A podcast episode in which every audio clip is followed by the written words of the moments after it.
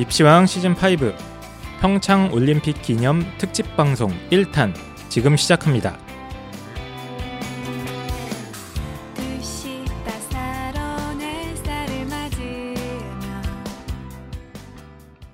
안녕하세요. 안녕하십니까 펜타킬입니다. 안녕하세요. 한일쌤입니다. 안녕하세요. 홍프로입니다. 자, 저희가 갑자기 또 왜 뜬금없이 평창 올림픽이죠? 아, 잠깐. 그것도 있고요. 네. 저기 지금 홍프로님 일주일 만에 돌아오셨는데 아, 예. 좀 안부도 좀 묻고 어, 근황 좀 얘기 좀 하고 그래야지. 뭐 돌아왔으면 된 거 아닙니까? 예. 알아서. 아니 어떻게 잘 괜찮으세요? 지금 되게 살도 많이 빠지신 것 같아요. 몰골이 제가 항상 펜더 선생님 몰골만 좀 이렇게 방송에서 언급을 드렸는데 홍프로님이 상당히 지금 수척해지셨고 뭐 그런 것 같습니다. 원래 좀 독촉하시는데. 예. 예, 요즘 살이 많이 부쩍 빠지신 것 아, 같아요. 알았다, 알았다. 오늘 방송 느낌 알았다. 지금 딱 보니까 약간 좀 음. 인민군 느낌이 나거든요. 오늘 선생님이. 그래가지고 네, 아, 알겠습니다. 아 오늘 특집 방송을 위해서 이제 굶고, 굶고 오신 건 아니겠고요. 어떻게 건강은 좀 괜찮으십니까? 먼저 걱정해 주신 모든 분들에게 감사의 말씀을 먼저 드리고요. 네. 아, 누가 누가 걱정했나요? 누가? 한 분 게시판에 한 분이 네. 한 분이 몸 완쾌하시라고. 예. 예. 아니 다들 걱정했습니다. 아니 무슨 독감이었습니까? 아니야, 아니. 이거 비슷한 건데 네. 과로 아 과로 아니 어떻게 네. 독감이랑 과로랑 비슷합니까? 증상이 비슷해요. 비슷하죠. 예. 마탱이가 가니까. 근데 제가 사실 예. 과로는 무섭지 않거든요. 근데 과로 사는 무섭더라고요. 과로 사의 전 단계죠, 과로가. 그쵸? 그래서 이번에 몸이 저한테 경고 메시지를 보내는 거거든요. 음. 조심해라. 어? 복사하지 말아라. 아니 왜냐면 팬 저기 뭡니까 홍프로님께서 거의 1년 가까이 휴식이 거의 없었어요. 제가 알기로는. 이게 저도 예. 내가 왜 이렇게 몸이 아프지 하고 거슬러 올라가다 보니까 3년 전부터 시작 시작이 그쵸. 되는 건데 거의 일용직 노동자처럼 하루 하루, 이런 하루, 하루. 노동자분들 저희 집이 그런 일을 했었잖아요, 예전에 아, 노가다라고 하는데 예, 예. 쉬는 날이 훨씬 더 많으십니다. 그렇죠. 일용직 노동자분들도 아, 보통 한 5일 일하셨으면 네. 뭐그 다음 주 쉬고 비 오면 안 쉬고 예. 눈 오면 쉬고 그러기 때문에 그분보다 못하는 삶인가요? 그렇죠. 예, 그렇죠. 근데 그때 제가 지방에 네. 방과후 수업을 나가기 시작하면서 아. 이제 경북 뭐 이런 지역에 주말이나 아니면 아니 거기를 화요일하고 목요일로 수업을 잡아놨어요. 그러니까 화요일 날 경상북도 가서 수업을 하고 와서 음. 수요일 날 오전에 재종반 치고 네. 뭐 이- 이런 스케줄이 지나 되는 게 쌓이다 보니까 음. 이제 3년 만에 탈이 났는데 그렇죠. 제가 그래서 갑자기 몸이 아프고 스- 제가 웬만하면은 그런 일 없는데 수업 중간에 애들 보냈어요. 음. 가라고. 지금 선생님 몸이 이상하다. 음. 그래서 뭐 저희 소강료도 돌려주셨습니까? 아니 아니 그래서 그러니까 네. 세 3시간 기준인데 예. 내가 참다 참다 2시간 반까지 참고 네. 음, 갑자기 몸이 너무 이상해져 가지고 어 나 갈 나 갈 테니까 니들 공부하려고 말라고 하고 알아서 해라. 네. 그리고 이제 왔거든요. 학생들이 막 수업하다가 걱정하진 않, 안, 안, 않았나요? 제가 이제 얼굴이 막 이상해지니까 네. 걱정을 하는데 아이고. 그리고 그날 이제 꿈을 꿨는데 예. 요 얘기가 잠깐만 하면은 염라대왕. 보, 보고 오셨다고. 네. 진짜 네, 염라, 염라대왕이 진- 너, 진짜야. 야, 너 좀 며칠 빨리 왔는데 이런 이런 느낌 아니에요? 아 진짜 온 몸이 이제 여기 아뭐 잠깐만. 아 자꾸 저희 방송이 지금 교육 방송인데 자꾸 심리 상담처럼 막 하십니까? 이거는 교육과 인생의 살, 교육입니다. 네. 인생 교육입니다. 삶의 아, 질에 무슨 꿈을 꿨어요? 그래서 그래서 빨리 얘기해 주세요. 지금 시간 없어요. 꾸, 꿈인지 현실인지 모호한 경계상에서 이제 몸에 열이 나면서 이제 떨리고 막 그러고 있는데 아 병원이에요. 병원에 내가 누워 있고 의사들이 삼삼오오 모여서 제 차트를 보고 있는 거예요. 음. 근데- 꿈속에서. 꿈속에서. 근데 어. 근데 꼭 실제 같아 느낌이. 근데 다 다들 표정이 안 좋아. 고, 고개를 좌우로 흔들고 이렇게 음, 그러다가 이제 한 머리 희끗희끗한 노 의사 선생님이 네. 저에게 터벅터벅 걸어오십니다. 그리고 어. 손을 잡고 지금까지 살면서 가장 행복했던 일을 떠올리라고 얘기를 하는 거예요. 아, 그분 꿈속에서? 걸어온 게 아니라 이렇게 붕 떠서 오지 않으셨나요? 흰색 머리에 흰색 약간 좀 그분이신 것 같은데 지금. 아 근데 여기서 중요한 게 네. 그래서 제가 떠올렸어요. 네. 내가 그동안 살면서 아우. 진짜 행복했던 일이 뭐가 있나 떠올렸는데 아, 안 떠오르는 거예요. 그래서 어 나는 한 번도 행복하지 못한 순간을 맞아가는 건가라는 생각이 들면서 막 네. 찾으려고 애를 쓰고 후보가 두 개가 올라왔어요. 가장 행복했던 순간이 첫 번째가 이제 대학교 들어갔을 때. 네. 근데 좋았는데 음. 그게 그렇게 행복까지는 잘 모르겠더라고요. 예. 그리고 두 번째 챔피언 벨트 땄을 때 어. 그때 진짜, 진짜 그건 힘들었거든요. 진짜 그건 행복했 네. 그. 그 순간은 행복했지만 음. 아, 근데 음. 그것도 과연 진정한 행복인가라는 거에 대해서 좀 의심쩍더라고요. 네. 그래서 어, 이거 그동안 내가 살았던 삶이 어. 뭔가 열심히 살긴 살았는데 부정당하는 느낌이었어요. 야, 행복하지가 않구나. 음. 근데 그때 어떤 생각이 들었냐면은 우리 이제 펜타 킬 선생님하고 한 선생님하고 입시왕을 진행했던 걸 생각이 무련도 떠오르면서 어.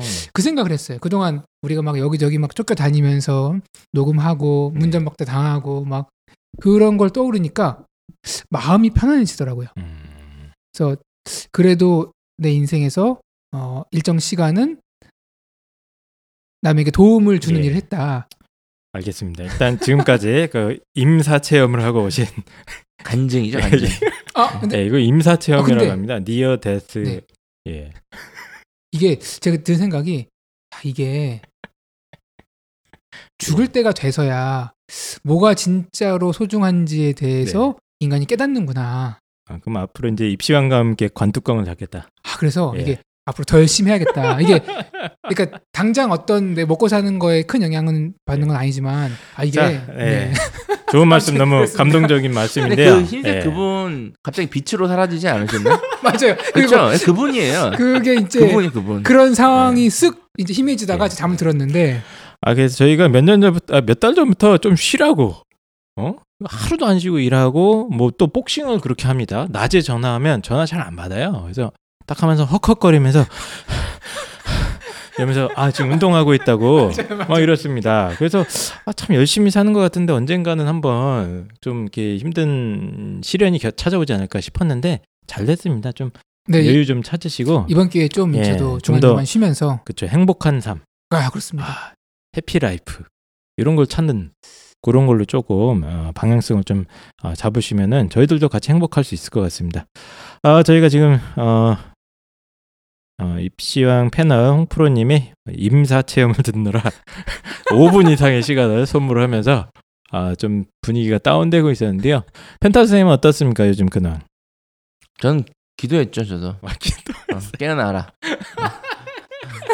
아직 아직 네. 예, 아 근데 저희가 곁으로 가면 안 된다. 저희가 저, 지난번 방송 있지 않습니까? 네. 저희가 지난번 방송 제가 이제 편집을 하는데 네. 엄태욱 선생님이 네. 아, 중간 중간에 되게 굉장히 좀 수준 있는 네. 음, 해석이나 이런 것도 내놓으셔서 다 좋긴 했는데 약간 허전했습니다. 음, 뭔지 아세요? 제가 제일 그동안 허전했던 게 제가 그동안 너무 네. 경박스러웠죠. 그 죄송합니다. 웃음소리 있지 않습니까? 예, 예. 아, 홍프로님의 웃음소리가 잔잔하게 자 한번 웃어주시죠. 아 그래요? 예. 갑자기 우, 우- 갑자기 네. 억지로 웃으라니까 또 너무 어색한데.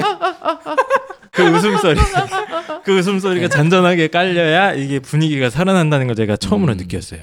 그래서 계속 아, 저희 방송인에 나와서 웃어주세요. 녹음을 해서 쓰세요. 뭐 뭐 똑같은 웃음인데. 예, 예, 그렇다는 느낌을 들고 저희가 이제 이번 주에 또 입시왕 그 지방 순회 공연이 있는데 한번 좀 이게 저희가 다 못 찾아뵙는 경우도 좀 있을 것 같아요. 지금 상황이 좀 그렇지 않습니까, 네. 베타 선생님? 저희가 일단 시간을 쪼개서 내고는 있는데 벌써 2월 중순이 되고 또 설날 겹치고 하다가 보니까 약간 아, 근데 하여튼 최대한 시간을 쪼개 내볼 테니까 어, 기다리신 분들은 기다려 주시고 자 오늘은 이제 어, 본론으로 좀 빨리 넘어가도록 하겠습니다. 아차 그리고 이거 아세요 혹시 뭐죠? 그 저희 콤마톡 광고 있지 않습니까? 아 그죠. 네, 거기서 지금 그 기념품 기념품이 아니죠 선물 추첨하는 거그 네. 선물 추첨을 저희가 직접 한다고 그러더라고요. 어 진짜요? 예, 저, 저희가 세 명이서 나눠 가지면 되는 건가요? 그렇습니다. 예, 그래서 그 선물이 지금 너무 푸짐하게 나와 있기 때문에 콤마톡, 어, 콤마톡 지금 이런 정도의 성능을 가진 번역 채팅 어플리케이션은 전 세계에 존재하지 않는다. 이거를 음. 깔아뒀을 때 손해 볼 게 1도 없지 않습니까 지금? 괜찮아요. 예, 네, 그냥. 어, 무료잖아요. 또 이거 깐다고 뭐 손해 보는 게 하나도 없기 때문에 일단 깔아두시고 언젠간 쓰게 될 것이고 내 아이, 내 남편, 어, 내 사촌 동생, 우리 집 엄마, 아빠 다 어, 꼭 깔아서 같이 어, 쓸수 있는 그런 어, 애플리케이션이라고 저는 생각을 하고 이걸 까는 순간 또 선물 추첨해서 어, 선물을 받을 수 있는 기회가 됩니다. 그래서 선물이 지금 너무 푸짐하기 때문에 어, 꼭 응시해 주셨으면 좋겠습니다. 아니 그래 사실요 사람들이 잘 모르는 게 있는데 내가 또 영문학과 출신 아니야 이거 이거 이거 동그라미 많이 썼어 그 실례지만 어디 김씨입니까? 에? 이 대구박이 우리 집안 사람 같은데 에? 그 돈을 쓴다고 그거 다 되는 게 아닙니다 형님 말이 맞아요 지가요 다 해봤는데요 안 돼요 무엇이냐 일본어다 중국어다 다 해봤는데요 지는요 한국어밖에 못해요. 어머 깝깝스럽구만 아직도 콤마톡을 몰라야? 세상에 콤마톡 하나면은 81개 언어가 다 해결돼 버려 뭣들 하고 있어 언능 콤마톡 깔아야 지금 바로 플레이스토어 앱스토어에서 콤마톡을 설치하세요. 입시왕에 새로 광고가 들어왔는데요. 세계 최초 통역 채팅 어플리케이션 콤마톡입니다. 이 핵심 기능이 뭐냐면 한글로 마치 카카오톡 하는 것처럼 메시지를 보내면 자동으로 번역을 해줘요. 무료 81개 국어를 지원을 합니다. 진짜요? 예. 81개? 제가 지금 쭉 보고 있는데 아이슬란드어, 헝가리어, 힌디어, 히브리어, 크메르어, 라오어 등등등등 전 세계 희귀 언어까지 모두 지원하는 어플리케이션은 이거밖에 없다고 보시면 됩니다. 음. 심지어 이걸 읽어 음성 지원까지 되더라고요. 제가 네. 틀어드릴게요. 굿모닝. 你好. 대단하지 않습니까? 한글로 입력을 하면 외국어로 바꿔서 읽어주기까지 하는 음. 이런 최고의 어플리케이션이 탄생한 거죠. 근데 그렇게 인사말 같은 건 사실상 바꿔주는 게 많이 있는데 제가 조금 난이도 있는 문장을 넣어봤어요. 어, 예. 오늘 밤 10시 반에 약속 장소에 올 수 있으세요? Can you come to the appointment place by 10:30 tonight? 야, 이게 이제 대단한데? 문자가 나오고 음성 지원도 되니까 야. 야, 그래서 이 정도 있으면 그래도 낯선 외국인과 인사말하고 몇 마디 할 수 있겠다. 아니, 그렇게 긴 문장도 깔끔하게 번역이 된 거잖아요 지금. 그렇죠. 된 거죠. 네. 네. 네. 그래서 이 어플리케이션이 지금 놀랍게도 평창 동계 올림픽 Korean supporters 공식 번역 어플이라고 합니다. 그리고 입시왕 팬들을 위한 특별 이벤트. 세계 최초의 어, 번역 채팅 어플리케이션 콤마톡이 평창 동계 올림픽 성공을 기원하는 마음으로 이벤트를 진행합니다. 좋습니다. 이벤트. 네, 그래서 올림픽이 끝나는 2월 25일까지 콤마톡을 설치하신 분들 가운데 총 9분을 추첨해서 어, 아이패드, 플레이스테이션 4, 네, 네. 닌텐도 스위치 와, 네. 아, 이 제품들을 증정을 하게 되고요. 어, 추첨은 아마 3월 1일경에 어, 저희가 직접 진행할 수 있을 것 같은데 어, 너무 흥분하지 마시고요. 저희가 지금 여기 이거를 추첨 안 하고 예, 저희가 먹으면 안 그러니까, 됩니까? 예, 이걸 네 저희가 참여하면 안 되는 건가요? 이거 저희 갖고 싶은 거잖아요. 나. 예, 그래서 어, 그 평창 동계올림픽 성공을 기원하는 마음으로 이벤트 진행하고 있으니까요. 꼭 설치하시고 어, 이벤트 참여해 주시면 엄청난 행운이 기다리고 있다. 근데 이건 선물이 아이들한테 선물이지 이제 부모님들한테까지 선물일까라는 고민 좀 해봐야 된다는 그렇습니다. 게. 네. 알겠습니다. 자, 그러면 어, 콤마톡 꼭 어, 설치하시고 평창 동계올림픽 성공을 위해서 어, 다 같이 이벤트에 참여하시면 감사드리겠습니다.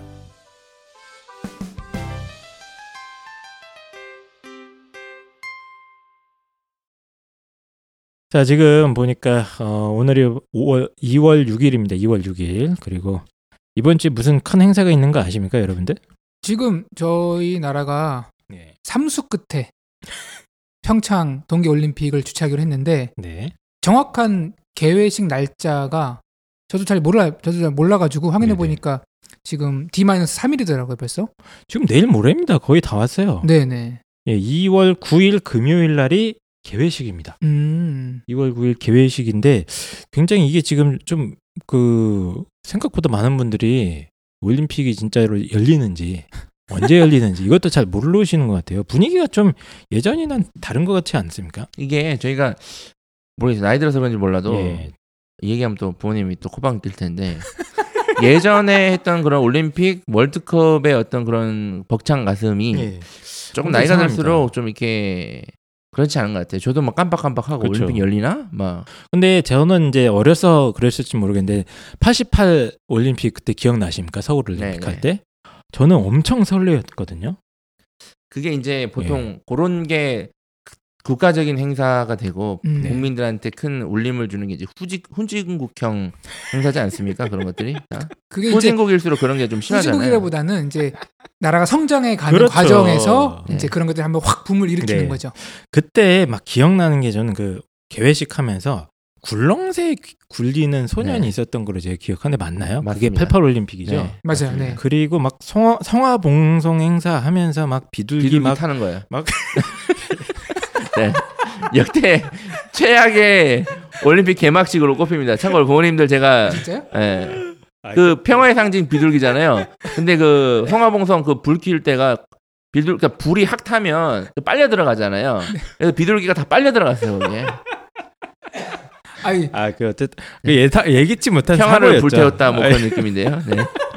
그래서 뭐 성화 몽성 뭐 전국적으로 막 돌고 성화가 돌고 그날 개막식장 이제 성화 들고 막 뛰어 들어와서 불 붙였는데 이제 그때 사고가 났던 거죠. 그리고 또 노래도 막 있지 않았습니까? 이 기억나나요? 손에 손 잡고 손에 손 잡고 네. 이런 노래들. 코리아나 예. 그리고 막 외국의 아주 유명한 작곡가가 맞습니다. 만든 거고 역대 최고의 올림픽 주제송 중에 하나입니다. 예. 네. 뭐 그런 것도 있었고요. 막 밤새서 경기 보고 이런 거 막 있었던 음. 것 같아요, 저도. 예. 그리고 그88 올림픽 의미 있었던 게그 그 전에 두 번 올림픽이 이제 우리가 맞습니다. 그 공산 또 이제 음. 자유민주주의 진영 때문에 그쵸. 반씩 참여했던 반쪽짜리. 올림픽이었다가 그러니까 한창 냉전의 그렇죠. 한가운데에서 80년도, 84년 올림픽이 한 번은 음, 미국 쪽 네. 친구들이 싹 빠지고 한 번은 소련 쪽 친구들이 싹 빠지면서 음, 음. 반쪽짜리였어요. 그리고 또 그때 이제 유시민 작가가 써전 얘기했는데 그때 이제 올림픽 때문에 그 판자촌이나 이런 쪽을 다 철거한 다음에 주민들을 쫓아버리지 않았습니까? 네네. 저희도 그래서 그때 쫓아 쫓아 쫓겨났는데 저희 집도 아 진짜요? 네 그래서 그런 생각이 또 납니다. 어 그렇구나. 아, 가- 가, 갑자기 또 갑자기 훅 들어오셔가지고 갑자기 분위기가 또 다운되네요. 죄송합니다. 네. 그래서 제 생각에는 이 올림픽 그때 할 때 기억이 너무 강렬했고 또 2002 월드컵이야 뭐 두말할 필요가 없죠. 네. 그때 당시에 이제 그 히딩크 감독이 읽어낸 그 기적이라던가 그 월드컵 유치 단계에서부터 그때 이제 또 그 많은 정치인 분들 중에 정몽준 선생님이나 이런 분들이 또 어, 대선의 꿈까지 꿀 정도로 인기가 많아지지 않았습니까? 네. 그 올림픽 아니 월드컵 한 방으로 그 뭐 사실은 네. 일본이 하는 건데 네, 뭐 버스비 한 방으로 다 날려 먹으셨죠. 다 네.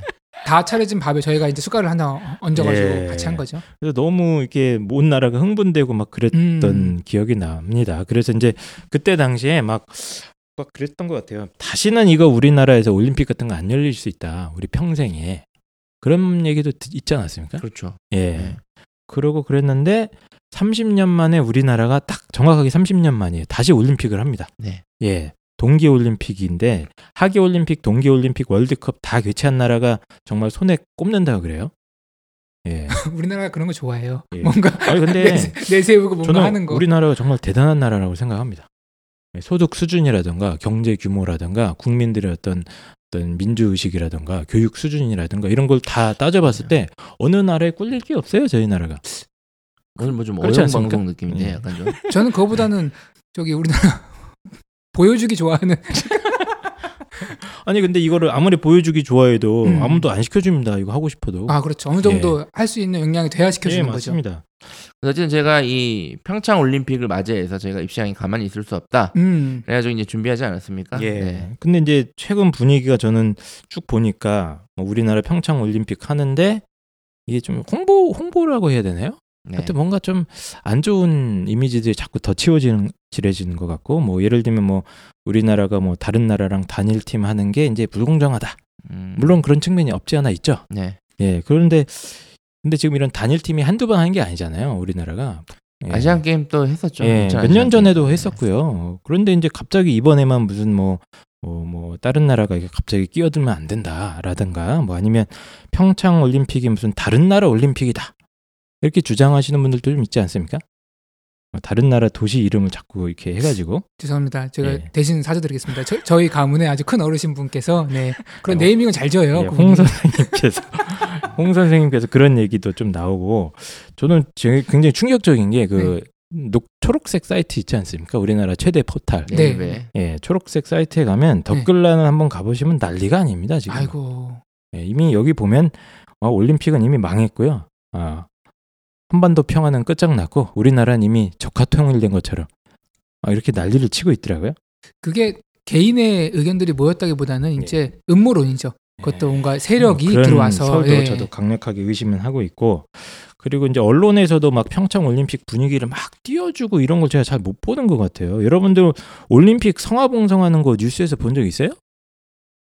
집 앞에로 예. 지나가더라고요. 지나 예. 지나 갔는데 뉴스나 이런- 데서 안 띄워줍니다 지금 어. 올림픽 분위기를 그리고 보통 이쯤 되면은 그렇죠. 아 이번 올림픽에 누가 유망주입니다. 그렇죠. 어, 누가 메달권에 있습니다. 어떤 레전드급 슈퍼스타가 와 있고 어떤 종목이 이런 재미가 있습니다. 막 이런 게 이제 언론에서 막 떠들어야 되는데 음. 지금 뭐 아무 뭐 조용하잖아요. 아, 저는 이번에 제가 네. 아파가지고 누워 있느라고 네. 그런 거못 봐가지고 못 느꼈는데 아 그런 게 좀 지난번하고 비교해서 확실히 예. 화반내가 차이가 그래서 나는군요. 뭐 네. 우리가 선진국에 돼서 이제 올림픽에 관심이 떨어진 건지 음. 아니면 이제 뭐 언론과 정치권의 다른 문제에 더 관심이 많아서 그- 그렇죠? 예, 그래서 이제 어 약간 이 올림픽이 약간 홀대받는 건지 아, 그런 복- 느낌이 좀 복합적인 들거든요. 이유가 있을 수 있겠죠. 예, 아이고, 그래서 입시왕이 참다 못해서 음. 준비를 했습니다. 뭘, 뭘 준비했습니까?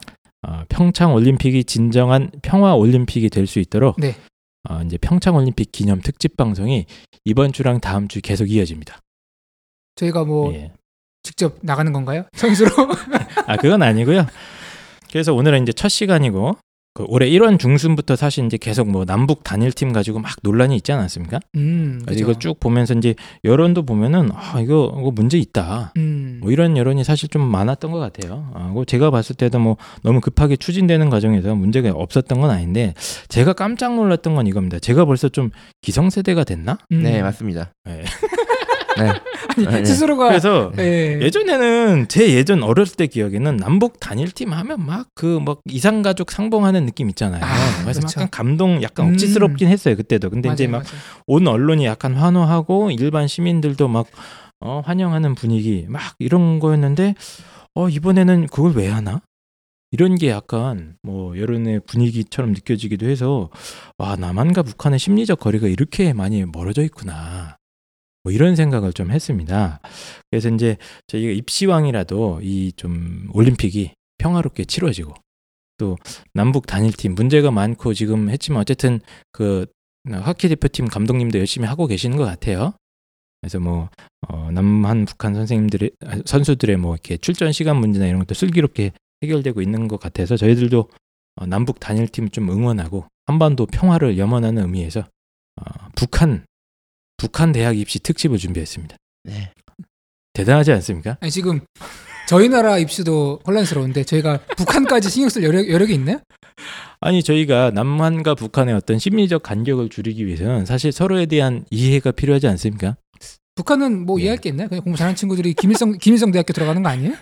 아닙니다. 복잡합니다. 아 그래요? 예, 북한의 오. 대학 입시라는 것도 상당히 좀 복잡하고 그 안에서 우리가 약간은 좀 비판적으로 바라보거나 아니면 좀 배울 만한 점도 있어요. 북한 입시가 다 나쁜 게 아닙니다. 어 그래요? 예, 제가 봤을 땐 우리나라 입시보다 훨씬 앞서가는 점도 있어요. 아 진짜요? 예. 이따가 말씀드릴 사실 건데 우리나라 입시는 되게 후진후진적이죠. 예, 후진적이죠. 어 그래요? 네. 사실 예. 지금 가장 선진적인 교육 모델을 따라가고 있는 거 아니에요? 학생부 종합전형이 학생 개개인의 어떤 적성과 소질과 능력을 키워서 그쪽으로 나간다. 이게 가장 선진 모델 아닙니까? 우린 교육이 아니라 경쟁만 남아 있는 예, 거니까. 경쟁만 남아 있고 경쟁도 이제 굉장히 좀 소모적인 오지선다 네, 찍기 네. 경쟁. 음. 예, 그거 중심으로 너를 죽여야 내가 산다. 뭐 그렇죠. 예. 물론 이제 북한에도 경쟁은 있습니다만 좀 다른 방식입니다. 자, 그래서 북한 대학 입시 특집을 어, 오늘 준비를 했습니다. 근데 이제 제가 약간 걱정되는 게 네. 우리나라에서 자꾸 북한 북한 뭐 이런 단어를 좀 발음하는 것 자체가 좀 불편하지 않습니까? 그럼 북한을 북한이라고 그러지 뭐라고 불러요? 그리고 또 어떤 분들은 김일성, 네. 어휴, 김정일, 네. 김정은 이런 단어만 나와도 약간 경기가 일어나는 분들도 계십니다. 위대한 수령 동지죠? 아, 무슨 뭐 말씀입니까? 고백하십니까 지금? 네, 지금? 그렇게 부른다고 아니 아까. 야- 오늘 약간 그 북한 주민처럼 이렇게 살이 쭉 빠진 느낌이 좀 있으세요. 아, 좀 수상합니다. 그래서 이 소위 말하는 레드 컴플렉스라고 있잖아요. 음. 아, 그래서 제가 저 스스로도 이 단어들을 좀 발음하는 게 불편하기 때문에 오늘 방송에서는 어, 북한이라는 용어 어, 이런 거는 되도록 쓰지 않고자 합니다. 그럼 뭐 뭐라 그쪽 그래서 그쪽 아닙니다. 그냥 저기? 제 마음대로 네. 어, 뽀로로 왕국이라고 부르겠습니다. 뽀로로 왕국. 왜 뽀로로 왕국인가요? 아, 제 마음입니다. 네. 귀엽잖아요. 네. 그래서 이 북한이 뽀로로 뽀로로, 왕국이다. 예. 네. 이 뽀로로 왕국은 어, 뽀로로 할아버지가 지금으로부터 약 60년 전에 만든 아주 작고 가난한 나라죠, 그렇죠? 그 이후로 뽀로로 아빠가 어, 물려받아서 쭉 다스리다가 지금은 귀여운 아기 뽀로로가 또 다스리고 있는 어, 그런 상황이고요. 여기 이제 뽀로로 3대 세습 정치. 아, 요거 지금 되고 있는데 요즘 이제 이 아기 뽀로로가 좀 배가 많이 고프죠. 그렇죠? 그래서 이제 힘들도 많이 부리고 어, 뭐 이거저거 막 저희들한테 뭐 미사일도 던지고 이렇게 난리를 치고 있습니다만 이 뽀로로 왕국에도 평범한 사람들이 살고 있다. 그리고 이 사람들이 어떻게 살고 있는지 알아야 아, 이 뽀로로 왕국 사람들을 어떻게 대하고 어, 어떻게 가까이 다가갈 수 있는지 이해할 수 있겠다. 이런 취지로 오늘 방송을 한번 만들어 봤습니다. 지금 요 뽀로로란 네. 얘기를 듣는 게 저만 힘든 건 아니죠? 지금 매우 심적으로 힘든데 뭐저 좋은 표현이 있으세요? 바꿔드릴게요. 그냥 가요. 뭐. 네, 뽀로로 가죠. 아, 이미 했으니까 이거 돌이킬 수가 없어요. 네. 자, 그래서 오늘의 이제 첫 번째 어, 파트는 뽀로로의 왕국의 교육 이야기입니다. 자, 궁금하지 않습니까? 뽀로로 왕국의 학생들이 어떻게 학교 생활을 하는지? 저희 맨날 네. 민방 훈련 가면은 그거 교육 받잖아요. 예. 그뭘 봤습니까? 그쪽 뭐 괴뢰들 해가지고 막 영상 나오면은 탱크 전진하고 그 뒤에 어. 구- 군인들 척척척 오고 예. 막 나만 그림 음. 그려놓고 총칼 연습하고 막 근데 그- 그런 거 학생들이 어떻게 사는지 는 아무도 모르지 않습니까? 애들. 어릴 때부터 예. 북한은 군대를 십몇 년 간다면서요. 그 7년에서 한 11년 정도 왔다 그러니까요. 갔다 하는데 좀 어이구. 오래 가죠. 근데 이제 군대 가기 전에 네. 학생 때. 이제 저기 그 영화나 네. 미디어에서 나오는 거 보면은 이런 말 많이 하잖아요. 썩어 빠진 자본주의에 찌든 남조선을 타파하라. 이게 그 사상 교육의 핵심 아니, 아닙니까? 뭐 그런 것도 있습니다만 네, 네. 기본적으로 여기도 다 초중고등학교 교육이 있습니다. 여기도 그렇죠. 어, 예, 아니, 병영 교육만 하는 게 아니에요. 그래서 그- 여기는 굉장히 있겠죠? 좀 특이합니다. 원래는 10년제였습니다. 우리는 뭐죠? 12년제죠? 그렇죠. 예, 633 제도였는데 여기는 음. 원래 2년이 짧았어요. 그래서 어, 소학교라고 합니다. 소학교. 초등학교를 소학교라고 부르고 이걸 4년만 음. 다니고 그 다음에 중학교가 6년 과정이에요. 그래서 음. 딱 10년 과정. 음. 소학교 4년, 중학교 6년에서 10년이면 마무리가 됩니다. 음. 그리고 보통 소학교를 7살에 들어간대요. 음. 그러니까 이게 생각해 보면 졸업해 보면 거의 만 17세 정도라서 거의 우리나라보다 두 살 일찍 대학에 진학하거나 사회생활을 시작하거나 이렇게 됩니다. 음. 그러니까 굉장히 사회 진출이 빠른 거죠. 근데 이게 지금 2012년에 지금 왕국을 통치하고 있는 이제 뽀로로 3세 있지 않습니까? 네. 네. 아기 뽀로로 3세가 학제를 많이 바, 바꾸려고 지금 하고 있나 봐요. 그래서 음. 지금은 소학교가 1년이 늘어서 어, 5년 제도로 바뀌고 있고 그다음에 초급 중학교 3년, 고급 중학교 3년. 그러니까 중고등을 좀 나누려고 하는 것 같아요. 전 세계적인 추세에 따라서 그래서 11년제로 좀 바뀌고 있다고 합니다. 음. 그래서 특징은 어쨌든 소학교랑 중학교밖에 없다. 어, 그리고 중학교가 좀 깁니다. 6년. 예, 그렇게 이해하시면 되는 것 같고, 어, 이제 여기도 보통은 한 8시 아이들이 등교를 한다고 그래요. 그래서 이제 7시 50분쯤 되면 출석을 부르면서, 어, 이제 여기 제가 찾은 자료에 따르면은, 아, 독보라는 걸 진행을 한답니다. 독보. 아이들이 다 같이 모여서. 이건 뭐냐? 어, 뽀로로 할아버지님과 뽀로로 아버님의 말씀, 그리고 신문 사설, 이런 걸 같이 읽는 거죠. 어. 예. 아버님 말씀이니까요. 뽀로로 왕국에. 그런 네. 느낌이 드네요.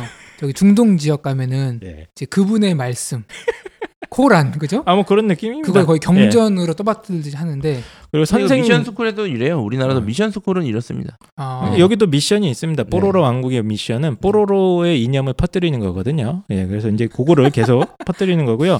선생님들도 이제 뽀로로 할아버님과 아버님의 글을 읽고 토론하는 그런 이제 시간을 정기적으로 갖는다고 그래요. 그리고 음.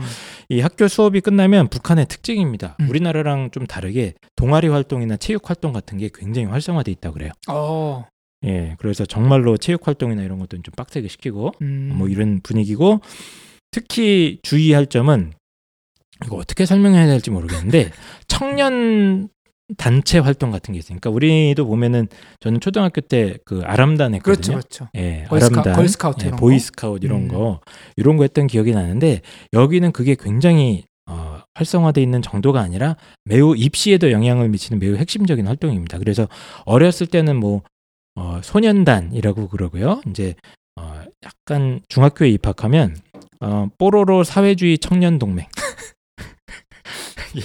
아, 그 이런 이제 행사 행사가 아니죠. 이제 아, 단체 활동을 하는 거죠. 그래서 줄여서 청년 동맹이라고 합니다. 청년 동맹.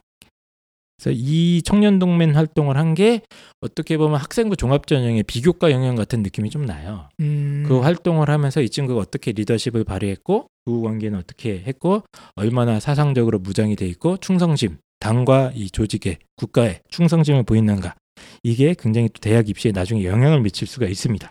그래서 굉장히 중요한 활동이 되는 거죠. 어, 학기는 보통 4월 1일 개학한다고 합니다. 음. 예, 우리보다 좀 낮죠, 음. 늦죠. 추워서 그런가요, 북한이? 추워서 그렇다기보다는 이것도 약간 이제 뽀로로 왕국의 정치적인 목적과 연결이 돼 있다 이렇게 분석을 하더라고요. 왜냐하면 4월 15일이 무슨 날인지 아십니까? 무슨 4월 10일 예, 무슨 날이죠? 4월 15일이 이제 뽀로로 왕국의 뽀로로 탄신일입니다. 저 희가 그런 날까지 기억할 여력은 없죠. 네, 죄송합니다. 예, 태양절이라고 그래요. 태양절. 4월 15일. 태양이 태어났단 말이에요. 그렇습니다. 네. 그래서 신학기 딱 개학하자마자 이제 전교생들이 이거저거 행사 준비를 막 하면서 이제 이 뽀로로 왕국의 이념 그리고 뽀로로 이 부자들 할아버지가 아버짐의 어떤 이 여러 가지 업적들을 막 배우고 막 이런 행사를 하는 것 같아요.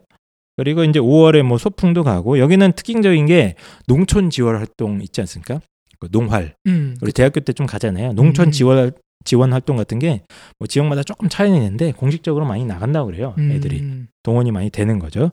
그래서 8월에 학기 말 시험을 봅니다. 음, 그러니까 중간고사가 없고 기말고사가 한 방에 딱 있는 거예요. 그래서 8월에 학기 말 시험 딱 보고 방학을 하고요. 또 한 달 정도 방학 후에 9월 1일 또 개학을 하고요. 이제 이때 또 9월 5일이 이렇게 얘는 하여튼 이름이 멋있음 멋있다고 하면 안 되나요? 진짜. 네. 사회주의 교육에 대한 관한 태제 발표 기념일이라고 해서 뽀로로 아버 할아버지께서 이걸 발표하신 적이 있대요. 그래서 이제 그 음. 발표 기념일을 어, 기념하는 뭐 행사 같은 것도 하고 또 10월 달에는 또 뽀로로 당 창건 기념일 행사 뭐 이런 것도 있습니다. 예, 그래서 전체적인 스케줄이 이게 어떤 뽀로로의 왕국의 어떤 여러 가지 정치적인 행사랑 연결이 좀 돼 있는 그런 모습을 좀 보입니다. 그리고 10월쯤 되면 또 아이들이 어, 농촌에 나가서 또 이제 노동을 신성시하는 국가 아닙니까 이쪽은? 예, 그러다 보니 이런 활동이 꾸준히 된다. 그리고 12월 말에 겨울 방학을 하고 2월 중순에 개학한 다음에 마지막으로 3월에 학년 말 시험을 봅니다. 특이하죠? 그러니까 방학 다 끝나고 학년 말 시험을 보는 거예요. 음. 그리고 유급 제도도 있긴 있다고 합니다. 어, 이 학년 말 시험, 학년 말 시험 딱 보고 어, 일정 수준 이하면 탈락이에요, 얘들은. 그래서 뭐 탈락이라고 해서 그 뽀로로 탈락이면 뭐 탄광인가요? 아, 바로? 아오지. 아 그건 아닙니다. 네. 탄광이라기보다는 그냥 동굴 탐험 되죠. 네. 아 동굴 탐험대인데 네. 아, 무섭네요. 여기, 여기 아 동굴 탐험까지는 가지는 않고요. 그냥 학교를 한 번 더 다닌다. 우리나 우리나라는 애들이 이제 무서워하는 게 학원 끝나고 10시에 집에 못 가는 거 막 이런 거 예. 되게 싫어하거든요. 근데 여기는 시험 떨어지면은 동굴이야. 아니라니까요. 그렇진 않고 참고로 북한엔 학원이 있을까요, 없을까요? 학원. 그쵸. 이거 정보가 음성적으로. 않을까요? 음성적으로. 예, 일단 학원이라는 공식 인가를 받은 교육 업체는 없습니다. 네. 음. 만약에 학원을 차렸다. 음. 그분은 이제 동굴 탐험대로 갈 수 있습니다. 진짜 탄광이에요. 섬뜩하네요. 예. 그렇기 때문에 학원 같은 거는 불법이고요. 공식적으로는 물론 이제 그냥 개인적으로 뭐 과외 같은 거 있는데 이건 이따가 설명을 좀 드릴게요. 시험은 어떻게 보느냐? 굉장히 궁금하지 않습니까? 뽀로로 왕국에서 학생들이 어떤 시험을 보는가? 이게 아까 말씀드렸듯이 학기 말 시험이 있고 학년 말 시험, 그러니까 기말고사가 두 번 있는 거예요. 1학기, 2학기. 어, 학기 말 1학기 말 시험 보고 학년 말 시험을 보고 또 가끔 이제 수시로 수행 평가처럼 이제 시험도 보고 그러나 봐요. 퀴즈도 보고. 어쨌든 제일 중요한 시험이 이제 학년 말 시험이라고 합니다. 낙제를 하면 아, 다음 학, 학년으로 올라갈 수 없기 때문인데요. 근데 이제 실제로 낙제되는 경우는 거의 없다 그래요. 그리고 제가 이거는 정보가 지금 뭐 여기저기 찾아는 봤는데 이 시험을 갖다가 국가 주도로 치른다고 그럽니다. 그 뽀로로 왕국의 특성은 대부분의 어떤 결정을 국가가 하지 않습니까? 왕국에서 근데 이게 시험도 우리 우리나라 네. 지금 중간과 기말고사를 음, 국가가 내는 시험으로 동일하게 친다는 맞습니다. 거잖아요. 예, 그러니까 학교별로 다른 시험을 치는 게 아니고요. 똑같은 문제로. 그러니까 아마 시도 단위대로 이렇게 나눠지는 것 같아요. 시도 단위 교육청별로 음. 예, 나눠서 뭐 보는 것 같습니다. 수능으로 보는 그런 느낌이네요. 예. 그래서 일주일 그러니까 시간도 한 시험 기간도 일주일 정도? 그 전국의 학생들이 동시에 치르고 그리고 시험 기간도 한 일주일에서 뭐 길어지면 열흘 정도 된다. 음. 이렇게 표현을 하더라고요. 그래서 이제 소학교 같은 경우는 시험 과목이 한 다섯 개 정도라고 합니다. 먼저 국어, 수학, 자연 같은 것도 배우지만 더 중요한 게 있습니다. 뭔지 아세요? 사격. 아, 아닙니다. 그게 아니고 주체 사상 주체 사상. 주체 사상에 뭐 그런 험한 말씀을 하십니까? 그건 아니고 뽀로로 할아버지와 아버지의 어린 시절. 그게 주체 사상이에요. 예. 거기 보면 이 김일성이 태어날 그 뭐 그렇습니다. 백두산에 태어났다고 백두산에서 뭐 뭐 태어나는 날 뭐 호랑이가 와가지고 네. 뭐 음, 절하고 갔다 뭐 곰이 와가지고 뭐 춤추고 갔다 뭐 이런 느낌이거든요 거의 뭐 네. 네. 뭐 거의 그런 느낌이에요 네 그다음에 이제 중학교에 올라가면 제가 다시 말씀드리면 중학교가 이제 중고등학교 통합 과정입니다. 여기는 6년, 음. 6년 동안 하는데 중학교에서는 시험 과목으로 역시 또 뽀로로 할아버지와 아빠의 혁명 활동. 음. 예. 조금 어려운 말로 혁명령 혁명 역사입니다. 역사. 이게 어, 국사 과목이에요, 사실상. 음. 국사와 제가 봤을. 땐 좀 이렇게 철학, 윤리 이게 합쳐져 있는. 이것도 이 김일성이 러시아 지역에서 독립 운동을 하긴 한 것 같아요. 근데 그것까지는 했는데 이제 여기 보면 뭐 김일 뭐 이제 이- 뭐야 일본군들이 맞습니다. 수십 명이 장 뭐 쫓아오는데 네. 한번 째려 보니까 막 다 쓰러지고 뭐 이런 느낌이에요. 어? 막 뭐. 호통 치니까 막 일본군들이 막 오줌을 지리고 도망갔다든지 뭐 이렇게 나옵니다. 실제로. 네. 그러니까 보천보 전투라고 해서 뭐, 네, 뭐 그 정도까지는 아니고 뭐 네. 솔방울을 던졌더니 뭐 수류탄처럼 폭발했다. 네, 뭐 그게 어, 그런. 느낌. 아니 그러면은 우리나라로 비교하면은 네. 무협지인데 그렇죠. 무협지를 아, 그렇게 무슨 말씀이십니까? 혁명 역사라니까요, 역사. 굉장히 음. 중요한 중요한 과목이고요. 여기에 대해서 이제 모독을 하거나 어휴, 반발을 제기하면은 역시 동굴 탐험대로 근데 이건 되게 심각한 문제예요. 내가 볼 때는 국어 영어를 못- 영어는 못해도 될 것 같아요. 미 제국주의 언어 아닙니까? 그죠? 아닙니다. 근데 이제 이거를 잘못 틀리면 제가 봤을 아 때는 이거는 이건 이제 심각한 뭐 거죠, 이건. 비판을 한다거나 네. 문제 제기를 하면 네. 조금 위험할 수 그렇죠. 있죠. 이게 특히 호기심이 많은 학생들은 위험합니다. 요거에 대해서. 어. 자, 아, 선생님 솔방울 네. 어떻게 사람을 죽일 수 있습니까? 갓나 새끼 나와. 하신 합리적인 의심조차도 할수 이건 안 없다. 돼요. 예. 그 그분에 그렇죠. 대해서는 네. 아니 뭐뭐 그런 게 이제 있, 있긴 있고요. 저도 이제 안 다녀봐서 모르고 펜타 선생님 왜 이렇게 잘하세요? 있어요. 약간 느낌이 뭔가 바꿔온 것 같아요. 아니, 왜냐면. 제가 그 대학 때 맞습니다. 역사 수업을 많이 들었는데 독립운동사 쪽 수업을 듣다가 그 선생님께서 북한이 어떻게 김일성, 김정일을 역사책에 기록하는가에 대해서 어, 한두 시간 얘기해 준 적이 있는데 그때 제가 음. 들어서 기억하고 있습니다. 네. 뭐 김일성 종합대학 나오셨습니까? 네, 그런 건 아, 아닌데 그냥. 가관이었어요. 이거 뭐 소설 수준, 소설 수준네. 음. 예, 어쨌든 이제 혁명 역사라는 과목이 굉장히 중요하고 그 다음에 또 똑같습니다. 나머지는 국어 아까 영어 말씀하셨는데 영어 굉장히 중요해요. 지금은 아 그래요? 어, 프리토킹 수업 있고 최근에 제가 본 기사 중에 하나는 그 대학 입시 과목 중에 하나가 대학 그 회화가 들어갔대요. 우리는 지금 듣기만 하잖아요. 말하기 평가가 들어갔다고 합니다. 일부 대학 본고사 같은 데서는 음. 그 정도로 영어 굉장히 중요시하고 뭐 수학, 물리, 화학, 뭐 생물, 체육 이런 거 다 해서 이제 시험을 보는데 물리랑 화학 생물 매우 중요하죠 이 나라한테. 어 중요하죠. 네. 매우 중요한 과목. 그게 없으면은 예. 안고 없는 찐빵이죠, 그죠? 그렇죠. 네. 물리와 화학 물리 화학 생물 아주 중요한 과목입니다. 나라를 지탱해 주는 과목이죠. 그게 없으면은 네. 아, 아, 맞습니다. 말이 안 되는 나라예요. 네. 아, 참고로 이제 김일성 종합대학에서 이과에서 제일 인기 있는 과가 어딜까요? 물리학과인가요? 아닙니다. 아, 유- 원. 원자력공학. 원자력과인가요? 아, 아, 진짜인가요 이거? 아 이거는 아 그렇다는 설이 있어요. 그 네. 나라에서 가장 최고의 인재들이 강제로 가지 않을까요, 거기? 그렇겠죠. 네. 야, 자 어쨌든 시험 방법이 되게 중요한데 저는 이건 우리나라가 좀 배워야 된다고 생각합니다.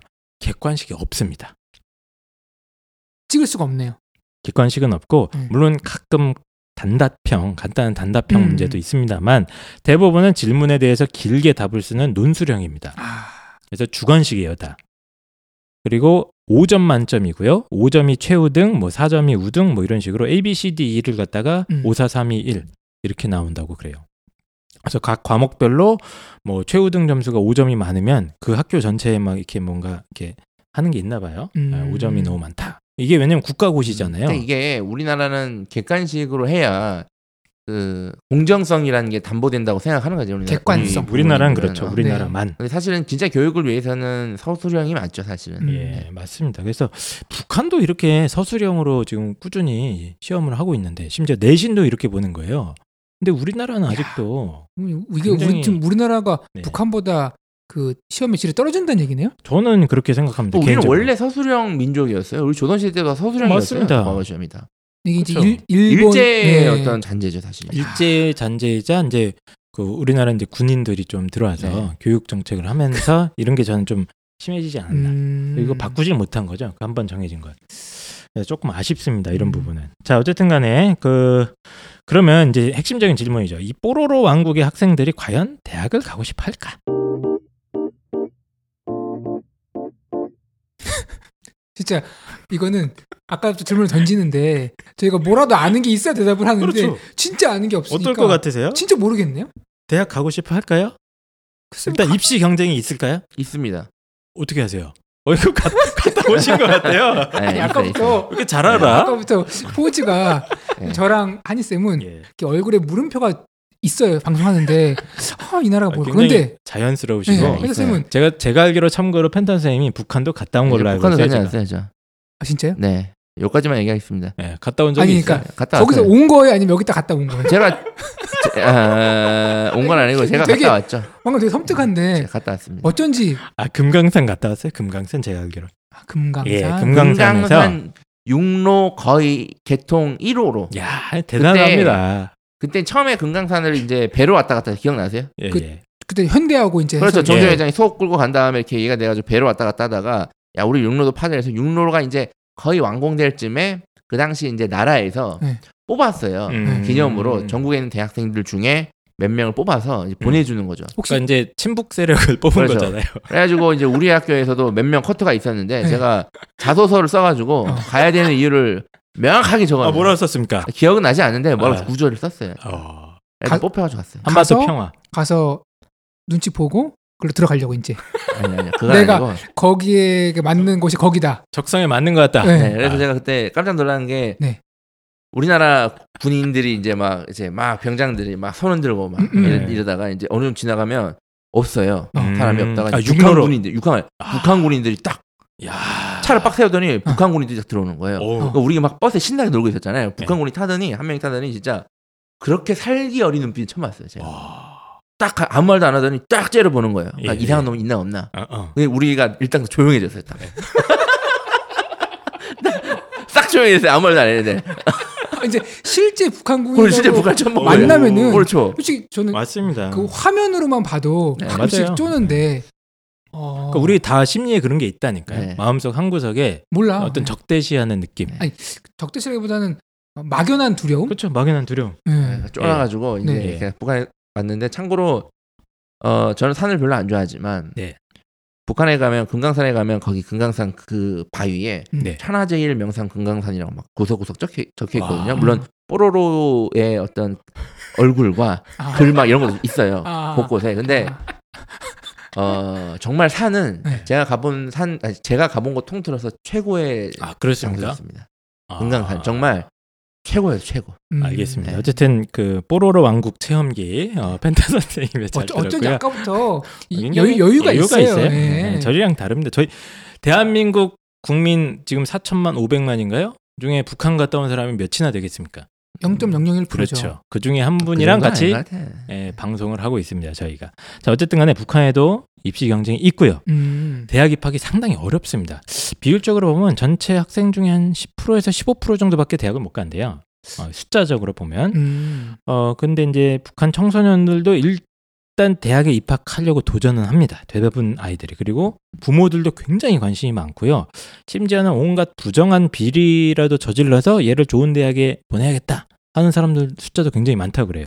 이제 궁금한 게 확실합니까? 예, 맞습니다. 근데 이건 민족성에서 기인하는 거죠. 이게 전통적으로 네. 일단 산업공상 네. 그게 아직도 있는 있어요. 것 같아요. 어, 북한 이제 분석한 논문이나 이런 거좀 찾아봤는데 공부를 많이 한 사람을 기본적으로 좀 우대하는 풍습 이런 게 이제 남북한이 공유하는 음. 어, 이게 공통적인 한민족의 정서인 거죠.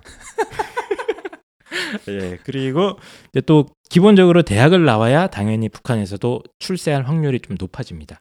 북한에서의 출세는 경제적인 어떤 성공이라기보다는 네. 그 뭐랄까요? 그 당, 그렇죠. 당에서 이제 높은 자리로 가는 그거겠죠? 그러니까 북한의 사회적 지위 어떤 계급 시스템을 좀 보면 제일 상위 클래스가 그 여기서 이제 정 노동당이죠. 음. 아니, 노동당으로 해도 공산당, 될까요? 공산당. 공산당. 아니 잠깐만. 노동당은 우리나라 아니, 잠깐만요. 죄송합니다. 고소당할 아니, 수 있어요. 조심하세요. 뽀로로당, 네. 아니, 뽀로로당의 어떤 간부. 그게 넘버원. 예, 그렇죠. 정치 간부가 제일 중요한 거고 제일 넘버 원이고 그 다음에 이제 행정 조직들 있지 않습니까? 국가 사회주의 아 이러면 안 되는데. 하여튼 그 뽀로로 체제이기 때문에 이 국가가 상당히 많은 역할을 하기 때문에 행정 관료 조직이 굉장히 강력한 힘을 갖고 있고요. 그 다음에 이제 약간 전문직 계급들, 의사, 아, 뭐 어떤 공학 기술자 뭐 이런 직업들 있지 않습니까? 뭐 음. 그런 전문직 지식인들이 그 다음 정도고 그 다음에 이제 평범한 노동자들, 농민들 이런 순서라고 해서 이 대학에 나왔을 때이 당 간부라던가 이제 이 관료 간부 아니면 그 직장 안에서 간부가 될 수 있는 확률이 상당히 높아진다 고 그래요. 그래서 대학 졸업생은 조선 노동 아니 조선 노동당 조- 조선 뽀로로당이 주관하는 간부 음. 사업의 대상입니다. 1차적인 대상. 그래서 간부가 될 확률이 높다. 그리고 재밌는 거는 상당히 예술대학 인기가 높다 그래요. 우리나라는 좀 딴따라해서 부모님들 좀 싫어하잖아요. 많이 바뀌고 예. 있는데 그 들어가는 과정이라든지 네. 들어가서 공부하는 과정도 사실은 돈도 많이 들어요. 맞습니다. 돈도 그러니까 많이 들고 어, 아이가 않으니까. 뭐 음대 간다거나 아휴, 아니면 뭐 그러면은- 무용하겠다. 그러면 일단 좀 꺼려지게 되지 않습니까? 쉽지 않죠. 예, 네. 근데 북한 아니 죄송합니다. 뽀로로 왕국에서는 상류층과 중산층에서 의외로 예술 대학이 상당히 인기 있다고 그래요. 음. 왜냐면 이 왕국에서는 예능을 잘하면 음. 이좀 잘 팔리는 경향이 있다고 합니다. 그러니까 여기선 보면은 이제 주로 어떻게 해야 되냐? 북 아니 자꾸 북쪽에서는 이, 이 연예인 사업 이 엔터테인먼트 산업이 다 정부 주도잖아요. 그런가요? 이게 그러니까 공무원 되는 겁니다. 여기서는. 오, 아. 잘 생각해 보시면 우리나라에서는 뭐 노래하고 해봤자 뭐 망하면은 끝이잖아요. 음반 내서 망하면 끝이다거나 뭐 무용을 열심히 했는데 무용단에 못 들어가면 끝인데 여기서는 어느 정도 소질과 재능이 있으면 정부에서 채용이 되는 겁니다. 우리나라로 비유하면 이제 서울 시립악단에 들어가는 그렇습니다. 약간 이런 예. 느낌이네요. 근데 이제 엔터테인먼트 산업 자체가 다 정부 주도기 때문에 무용단, 뭐 합창단 이런 거에서 활약하면 그게 또 어떤 그 뭐라고 해야 되냐 그 자부심, 음. 자부심도 음. 되고 이번에 사회적 권력도 되고. 그런 음. 아, 그런 맞습니다. 느낌이잖아요, 거의. 네. 요번에 오신 그분 있으시잖아요. 네, 네. 예, 뽀로로 왕국에서 내려오신 네. 예, 현성월님 그런 분들. 그래서 상류층에서는 악기 하나 다루는 거를 기본으로 좀 한다고 생각한다고 그래요. 네. 예. 그리고 뭐 해외 융합까지도 꿈꾼다 그러고 뭐 중산층에서도 공부를 잘하든 아니면 예능을 잘하든 둘 중 하나는 해야 된다. 음. 뭐 이렇게 생각을 한다고 합니다. 그래서 어, 대학 입학을 갖다가 굉장히 많이 어, 어, 도전한다고 그러죠. 근데 이제 탈북자들의 증언에 따르면 음. 보통 일반적인 일반고의 경우에 한 반에 한 두세 명 정도, 한반 40명 정원이면 두세 명 정도가 대학 입학한다. 어. 이렇게 증언을 하더라고요. 그러니까 쉬운 일이 아닌 거죠. 그러니까요. 그러면 어떤 대학이 있는가? 이 왕국에는 제일 유명한 뭐죠? 대학 말고도 네. 대학이 있죠. 네. 맞습니다. 그래서 김일성 종합대학, 아니 뽀로로 종합대학이죠. 네, 네. 예, 여기 이제 뭐 종합대학인데 오해하실 수 있으니까 네. 이런 약간 좀 고유 명사 같은 건들 아, 얘기해 주세요. 해드릴까요? 네, 네. 제가 약간 떨려서 네, 김일성 종합대학 뭐 예. 아 김일성 어, 되게 자연스러우시네요. 네. 이름 발음하는 게. 네. 아 진짜 네. 갔다 온 게 아니라 온 거 온 거 아니에요? 거기서 아니, 아니, 아니. 일로 아닙니다. 아, 죄송합니다. 농담입니다. 네. 예. 종합대학이라는 게 이제 그 우리나라는 다 종합대학이잖아요. 네. 예, 모든 대학이 무슨 문과, 이과 다 붙어 있고 공대, 자연대, 인문대, 사회과학대 다 붙어 있는 게 유행인데 심지어 사이버 대학까지. 예. 네. 맞습니다. 어, 되게 신기한 거예요. 사실은 네. 우리나라 대학처럼 이렇게 종합 대학 좋아하는 나라가 없어요. 그걸 김밥 천국 느낌이죠. 거기서 김밥 천국이 기인한 거 아니겠습니까? 네. 조심해야 돼요. 예, 왜요? 소, 소송당해요. 그쵸. 네. 근데 이제 회사에서. 그뭐 전 세계적인 트렌드도 그런데 원래 종합 대학이 이렇게 많지는 않아요. 예, 근데 맞아요. 이제 어 북한 같은 경우도 종합대학이 딱 세 개입니다. 아까 어. 나온 김일성 종합대학, 음. 그리고 김 김책 공업종합대학, 그리고 고려 성균관대학. 이거 재밌지 않습니까? 고대랑 성대가 합쳐져 있어요 여기는. 아 이거 통일하면 족보 조정을 좀 해야겠는데 이거 지금. 네. 아, 그래서 아, 고려 성균관 대학 이 세 개가 이제 문과가 같이 있는 종합대학이고 나머지는 다 단과 대학 중심이라고 합니다. 음. 그래서 동- 단과 대학이 전국적으로 치면 160개 정도인데 보통 도에서 어, 운영을 하는 지방 대학들이고요. 공업대학, 뭐 농업대학, 어, 의학대학, 뭐 사범대학, 뭐 교원대학 이런 식으로 다 쪼개져 있는 거예요. 음. 각 지역마다 뭐 어, 도마다 한두 개씩 이렇게 설립이 있어서 160개가 있다. 그리고 이 외에도 공장대학 근데 이름이 지- 재밌지 않습니까? 농장대학, 뭐 어장대학 해가지고 이게 제일 재밌네요. 어장대학. 일하면서 배우는 대학이다 이런 어떤 모토로 음. 어, 120여 개의 어떤 이런 대학들도 있다고 그러고요. 전문 학교 시스템도 있습니다. 이거는 이제 우리나라로 치면 약간 전문 대학 느낌? 예, 조금 짧아요. 2, 2년제에서 3년제 전문 학교들이 있고 여기서는 보통 이제 체육 학교라든가 예술, 뭐 기술 이런 걸 배우는 전문 학교들도 600여 개나 있다고 합니다. 그래서 아까 말씀드렸듯이 북한 같은 경우는 이제 그 중학교가 6년이고 그 소학교가 4년 되게 짧잖아요. 그러니까 빨리 진학한다는 걸 생각을 하셔야 돼요. 음. 대학에. 그래서 종합대학 같은 경우는 보통 5년에서 6년제가 많고요. 단과대는 한 3, 4년, 그리고 이제 그 전문학교는 2, 3년제 이렇게 돼 있다고 합니다. 그래서 이거 재밌는 게 이제 북한 같은 경우는 이 단과 대학이 우리랑 다르게 단과 대학 중심이고요. 좀 성인 교육 시스템이 굉장히 활성화가 많이 돼 있어요. 그러니까 우리나라는 뭐 대학 딱 졸업하고 더 이상 안 배우는 게 기본 아닙니까, 그냥? 요즘은 이제 예. 달라지고 있는데 조금 달라지고 있지만. 전반적인 인식이 조금 아직 그죠? 선진국에 비해서 좀 부족한 면이 근데 있죠. 이제 이 뽀로로 왕국 같은 경우는 전 인민의 어떤 인텔리화 이걸 추구한다고 그래서 어, 일하다가 직장 다니다가 대학에도 오고 군대 다니다가 또 직장 오고 뭐 이런 게 굉장히 활성화되어 있다고 그래요. 그러면 이 뽀로로 왕국의 대학에도 서열이 있느냐? 당연히 있죠. 이것도 한민족의 어떤 공통 정서인 것 같습니다. 음. 예, 그래서 역시 제일 최고 대학은 다 아시다시피 이제 그분이 예, 종합대학. 예, 김일성 종합대학이고요. 여기가 이제 원래는 좀 문과가 센 것 같아요. 어, 문과가 센데 이과에 뭐 아까 말씀드린 원자 뭐 있죠, 원자력공학. 그래서 김일성 종합대학 같은 경우는 인기가 하도 치열해서 30대 1까지도 갑니다. 음. 30대 1까지도 가고 이게 사실 엘리트 코스죠. 여기 나오면. 음. 예, 그래서 그 웬만하면 전교 한 10등 안에 들어야 뭐 지원이 가능할까 말까 한 정도로 어, 좀 경쟁력이 경쟁률이 치열한 그런 대학이고요. 출신 성분이 네. 이렇게 어 좋지 않아도 가능한가요? 김일성 종합대학. 일단 출신 성분이 뭔지 네. 잘 알고 계시나 보네요. 네. 펜타 선생님은 그렇죠. 출신 성분. 네, 출신 성분이라는 말이 우리한테는 굉장히 성, 생소하지 않습니까? 네. 이따가 제가 좀 자세하게 설명드리긴 할 건데 이제 공산당 그러니까 중국도 그렇고 북한도 네. 그렇고 어 있어요. 파가 확실하게 그렇습니다. 네. 예, 라인이라고 하죠 우리는. 네. 그 일단 이제 부모님과 네. 일가 친척이 얼마나 뽀로로 왕국에 오랫동안? 충성을 네. 당하고 좀 이렇게 높은 지위까지 그렇죠. 올라가셨고 혁명 역사에 도움이 되었는가? 도움이 네. 되었는가? 요거를 이제 따지고 그 중에 네. 혹시 반동 분자는 없는가? 그렇죠. 오랜만에 듣네 그 얘기. 그렇죠. 반, 반동 문제. 이런 걸 따지는 게 이제 입시에 반영이 실제로 네. 됩니다만 어쨌든 김일성 종합대학 같은 경우도 그게 되게 중요하게 봐요. 근데 요즘 트렌드가 약간 조금 이제 성적 중심으로. 성적과 실력을 많이 보려고 한다. 음. 이런 좀 기록들도 많이 보입니다. 신문 기사 같은 걸 보면은 과학 쪽에서 이공계에서 제일 유명한 게 김책 공업대학 그리고 리과대학이라고 그러네요. 리과대학. 여기는 확실히 성적 뛰어난 학생들이 수학과학 잘하는 애들을 많이 뽑는다고 그러고요. 김책은 아세요? 김책이 누군지? 김책도 아시나요? 김책. 이 사람 이름이죠. 김일성과 함께 이제 독립운동에 있던 사람인데 맞습니다. 아주 이제 심복 영혼의 soul partner였어요. soul partner. 네, 거의. 음. 네, 뭐 아. 그 정도까지만 제가 말씀드릴게요. 더 이상 말씀드리는 건 의미가 아니, 없습니다. 지금 네. 말씀하시는 눈빛이 저, 저희랑 같은 정서를 공유하는 분이 맞나 네. 사실 살짝 의심이 듭니다.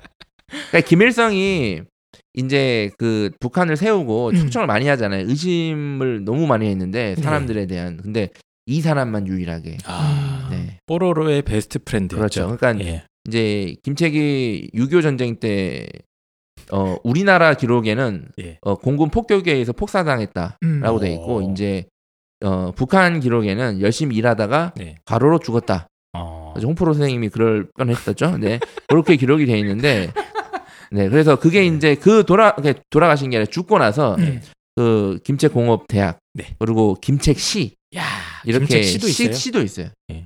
서울 시. 서울시 그런 도시 이름 그러니까 그렇죠. 시를 하나 원 함경북도 어디에 있는 있습니다. 시인데 김책 시가 이름을 바꿨어요. 근데 김책 공업 종합대학은 제가 알기로는 평양에 있습니다. 아, 네. 하여튼 최고의 명 우리로 치면 뭐 카이스트죠. 그렇죠. 카이스트죠. 음. 예. 노동 1호 2호가 다 여기서 나왔다. 대포동 1호 2호가 다 여기서 나왔다.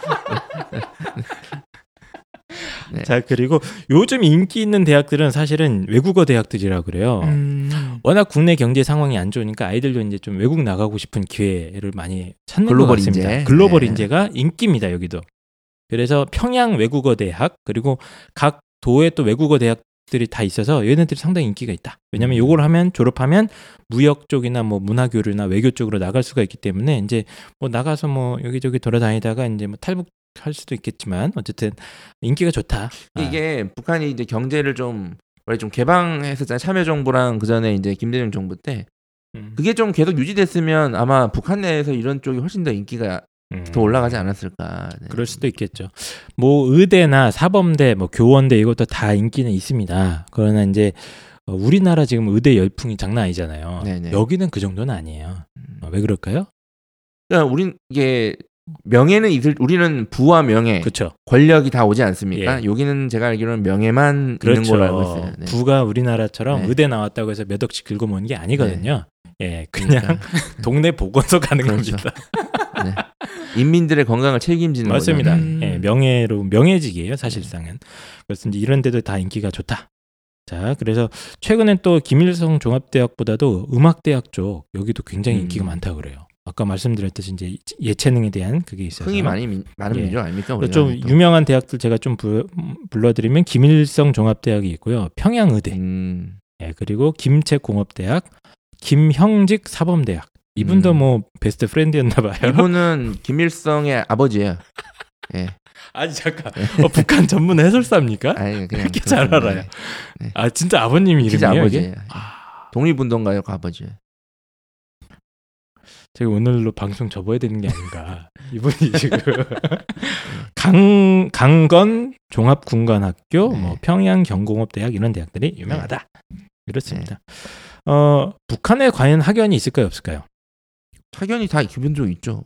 있을까요? 네. 그 그거는 음. 인류 역사와 함께 네. 발전해 온 거라서 근데 뽀로로 왕국에서는 음. 음, 다행스럽게도 학연이 없다고 그럽니다. 음. 왜 그럴까요? 거기는 아참은 총 총살이니까 뽀로로 왕국에서 만약에 동창회 같은 거 만들면 네. 또 동굴 동굴 탐험대 갔다 와야 됩니다. 아, 이게 학연이라기보다는 네. 예를 들어서 이 학교에 입학하는 것 자체로 음, 사실 맞습니다. 어느 정도 이제 검증이 된 거니까 굳이. 학연을 따지지 않아도 그러니까 뭐 어느 대학의 뭐- 누, 어느 지역 출신이라고 봐주고 이런 거보다는 이미 그당 음. 중심으로 이게 다그 당. 이미 커뮤니티가 만들어져 네. 있는 거예요. 예, 그러니까 그걸 따지는 거예요. 그리고 당성, 이 나라는 출신 성분. 사람들이 모여서 뭔가 생각을 나누는 걸 안 좋아할 것 같아요. 아, 그렇겠네요. 네. 왜냐면은 그러다 이제 어 예. 이게 그렇죠. 쿠데타에 불, 예. 불시될 수 있으니까 어떤 사, 그냥 사조직 이런 거 싫어합니다. 여기. 그러니까요. 예. 자, 어쨌든 간에 학연은 생각보다 안 따진다. 그냥 실력을 많이 따진다. 자, 재밌는 질문입니다. 뽀로로 왕국에 특목고가 있을까요?